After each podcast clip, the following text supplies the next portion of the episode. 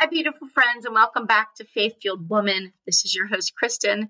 And today I actually want to talk about the state of affairs. We're just living in times that feel heavy, they feel dark, and they feel chaotic. I am actually going to replay an episode I recorded last year for the show before I renamed the show because I'm actually a little under the weather and I'm going out of town tomorrow. So the next three episodes are going to be from shows I did last year because they weren't um, after I rebranded. So here we go. Hi, beautiful friend, and welcome to Faith Fueled Woman. I want to ask you are you ready to accept the invitation we've been given to step into the adventure of pursuing God and what He has for us? Hi, I'm Kristin. I am an encourager. I'm a Christian inspirational speaker, author, and podcaster. I help women grow in their faith, purpose, and business so they can have lasting legacy and impact in their homes and in the world. If you want to partner with God to design your life to be less hurried, less stressed, be more excited, and feel alive in your purpose and commitment to God and your family, this is the podcasting community for you. And I don't know about you, but over the last few years, with COVID, with politics, with wars, uh, so many things, right? There's human trafficking. I mean, that's not these many of these things aren't new. Uh, COVID's new. People losing their jobs, businesses closing, mandates, censorship, but it's a lot, and it can really make us feel um, hopeless. It can make us have higher anxiety, stress, worry, fear. We could be questioning what does this mean as Christians? You know, everything going on. What do we do about it? How do we stand up, you know, to some of this stuff? And while I obviously, you know, one, don't have all the answers to that, and two, can't speak to each of you individually, you know, for what decisions you should make. What I did want to do is just share scripture with you that I think um, just kind of hits home the point of sort of what are we supposed to do, right? What is our role right now in all of this when we do feel like the world's out of control, maybe upside down? So I want to share with you, obviously, a popular part of scripture, which is 2 Chronicles 7 14 and this is the NIV version. If my people who are called by my name will humble themselves and pray, seek my face, and turn from their wicked ways, then I will hear from heaven, and I will forgive their sin and heal their land.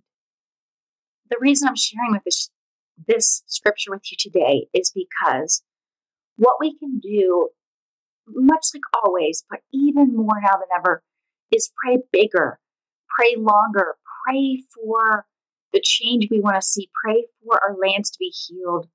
Pray to God that we are here.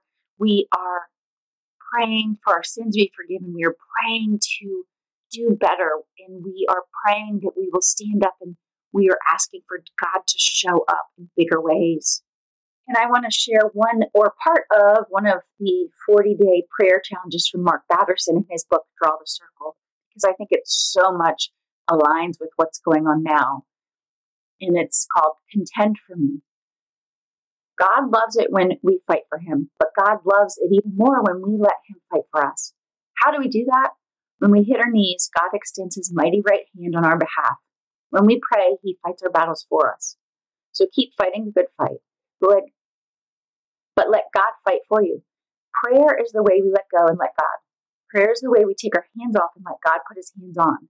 Prayer is the difference between you fighting for God and God fighting for you. And he shares from Psalms 35 23. Contend, Lord, with those who contend with me. Fight against those who fight against me. Awake and rise to my defense. Contend for me, my God and Lord. And then he says, I love the Hebrew word translated contend in these verses. It's two dimensional. It, it refers to both physical combat and it refers to both physical combat and verbal combat. So it runs the gamut from cage fighting to courtrooms. In terms of physical combat, God is like the mother grizzly that protects her cubs. It's it is God's instinctive nature because we are the apple of his eye. If anyone messes with us, they are messing with our heavenly Father. In terms of verbal combat, God is like the defense attorney that pleads our case, pleads our cause. When our backs are against the wall, God has our backs. When everything is on the line, God steps in. Satan is the accuser of the brethren, but he's no match for the paraclete. Uh, I love the that psalm about contending for us And I love the way that Mark Batterson really describes it for me or for us. You know, the visuals I think are just amazing. And one thing I want to note is that I don't think God's saying we should only pray and we shouldn't do anything, but we should pray for the change we want to see. We should pray for our leaders. We should pray for people to see the truth, to pray for people to not have this state of anxiety and fear that they're living in, so many of them. But we can still act, and where we can act, we should. And where we can, we should stand up for what's right and where's truth and and for our rights and freedoms, especially our religious freedoms.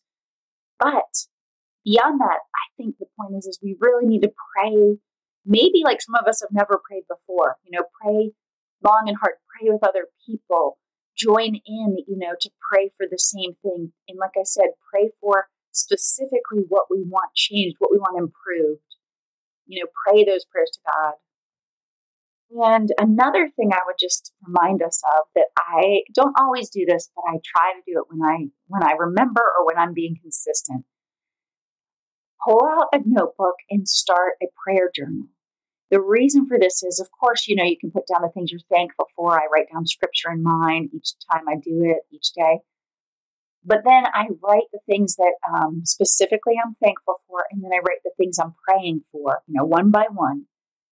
And the idea is one, you're taking the time to give thanks and then to really spend a little more time on your prayers. But what's great about a prayer journal or writing it down somewhere is because you can go back and revisit it. You can go back and see the day you prayed it and then see which of these things came true that you prayed God to help you with or through. So part of it is so that we can give thanks and that we can reflect and pray. Then it's to see where the miracles happened. Where did the intercession happen? And it's so important because that just strengthens our faith in God. It lets us see what's really happening because, much like the rest of our lives, it's easy to remember the trials and tribulations more so than this, the things that we ended up getting, the things that God helped us with or through.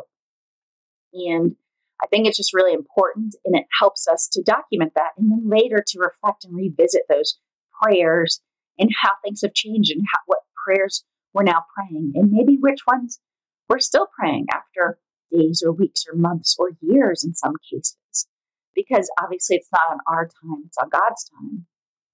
So that's it. I just want to encourage you today. Take to praying, especially for so many things going on in our world right now. You know, especially the the ones that you feel like we're going down a slippery slope, a dangerous path. You know, now I'm sure some people listening to this may not feel that way about some of the same things that I do. But for me, I feel like the censorship is very dangerous. I feel like some of the mandates are very dangerous because there's no there's no hope in, in sight for some of these states. They're just adding more mandates. And then the mandates are getting worse. Instead of us getting, we've been through COVID, so many people have had COVID now. But now instead of trying to say you have to get two vaccines, now they're going to add to it. In other words, the bullseye keeps changing, and we're going to have no choice in the matter. In some states, the rights of the governor or the health officers is getting extended or expanded once more. Places like Washington State and New York a lot of cities, I know Chicago, a lot of places you now have to have a vaccine passport or card to get into places. And there's so many other places like that. There's places in the world where they're trying to, including the US, they're trying to make unvaccinated people be like second class citizens. But there's just a lot going on. These are tough times. And I just want to remind us all there is hope and God does create and, and actually still does miracles, but we have to pray and let him know that we want him to fight for us and for our country and our rights and our people. Thanks again for listening. And if you would like to be encouraged and lifted up, I have a seven day encouragement challenge. If you'd like to sign up, go to faithfueledwoman.com and just enter your email address, and you will be sent seven days Christian encouragement and inspiration to your inbox. Thanks again for listening to Faith Fueled Woman. If you enjoyed the show, we would love it if you would share it with a friend and if you would leave us a rating and review on Apple Podcasts because it helps us get discovered by more people to spread more hope in the world. Thanks again for listening in.